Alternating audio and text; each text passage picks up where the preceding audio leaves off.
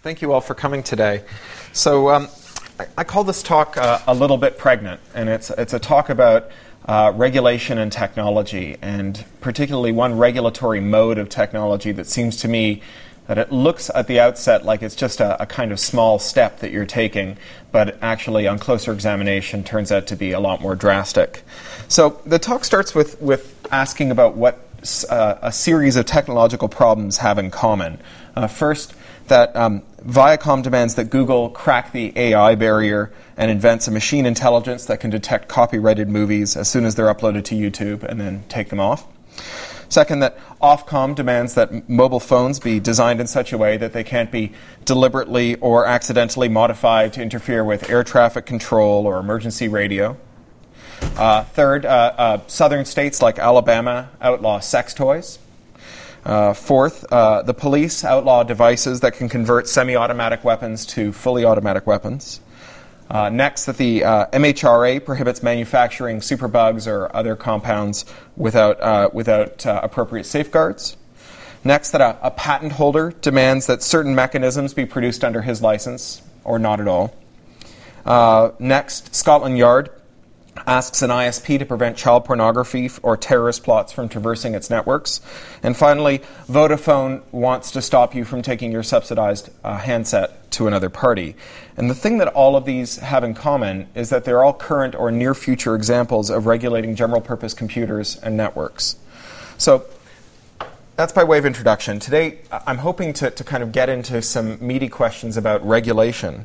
Uh, first, some, some background on what I think of as the two major modes of technological regulation uh, and why we regulate. So, we, we regulate theoretically to achieve some end. For example, we might say we'd prefer that people not come to physical harm.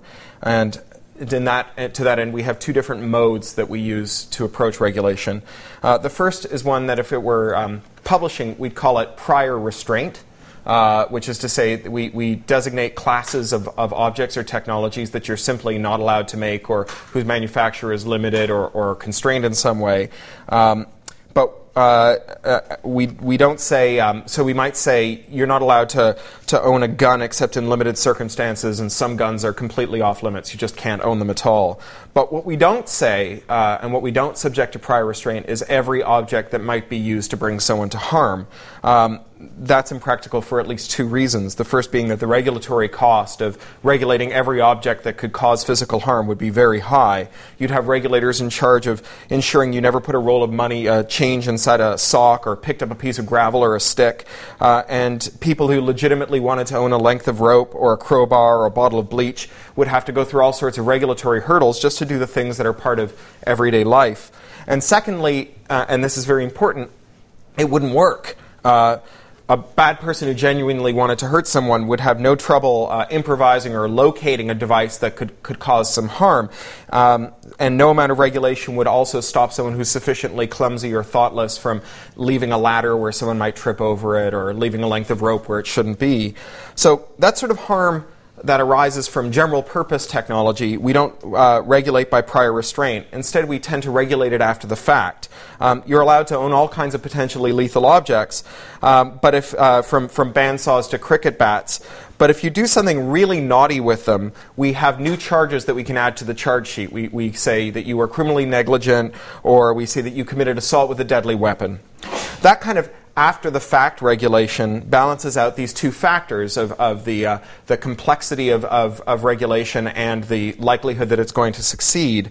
Um, objects that are general purpose are considered bad candidates for strict regulation because, on the one hand, there are lo- lots of legitimate uses for them, and on the other, regulation probably won't stop dedicated people from using them for bad things. Which brings us to the general purpose computer.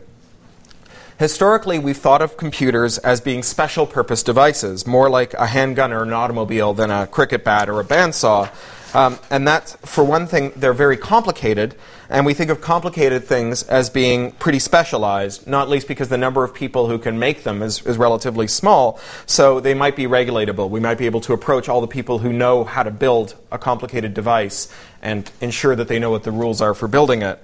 And they're also expensive, or at least computers used to be. And it's easier to regulate devices that cost a lot of money than devices that cost pennies, because when multi million pound objects change hands, um, that tends to attract attention. It's a place where a regulator might notice something is happening. It's momentous, as opposed to things that cost pennies changing hands, which happens all the time and would require a lot of regulatory oversight to detect every instance.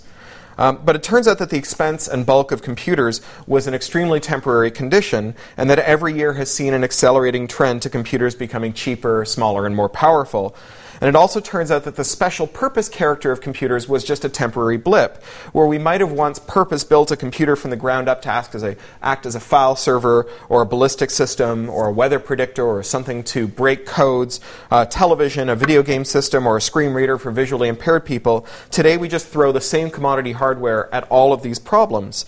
It's the cheapest and most efficient way to solve almost any computational problem that we face today. Just use general purpose hardware.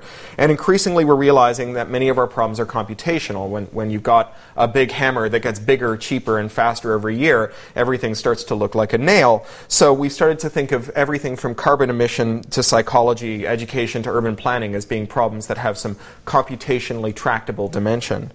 Um, the universal character of computers is a feature and not a bug. It's, it's not something that we're doing because it's just uh, it's, ex- it's exigent circumstances. It's because when everyone gets together and agrees that making one tool faster, better, and cheaper solves all of their problems, well, then the amount of resource that we can pour into making that thing faster, better, and cheaper uh, increases, and so everyone gets the benefit of it.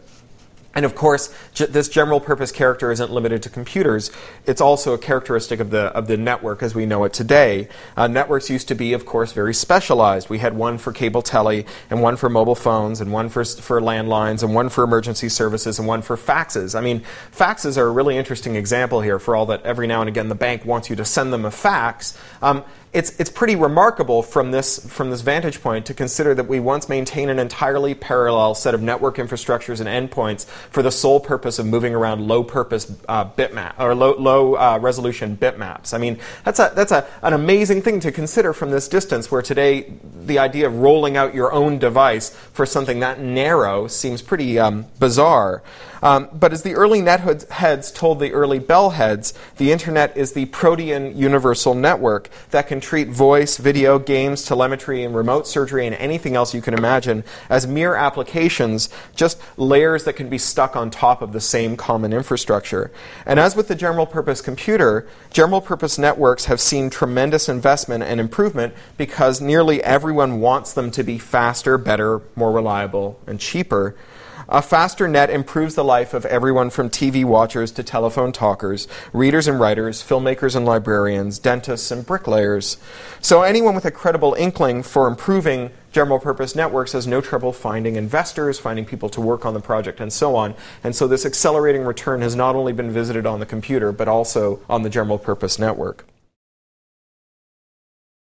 You can find out more about research and courses in some of the technologies discussed in this seminar by going to www.mct.open.ac.uk.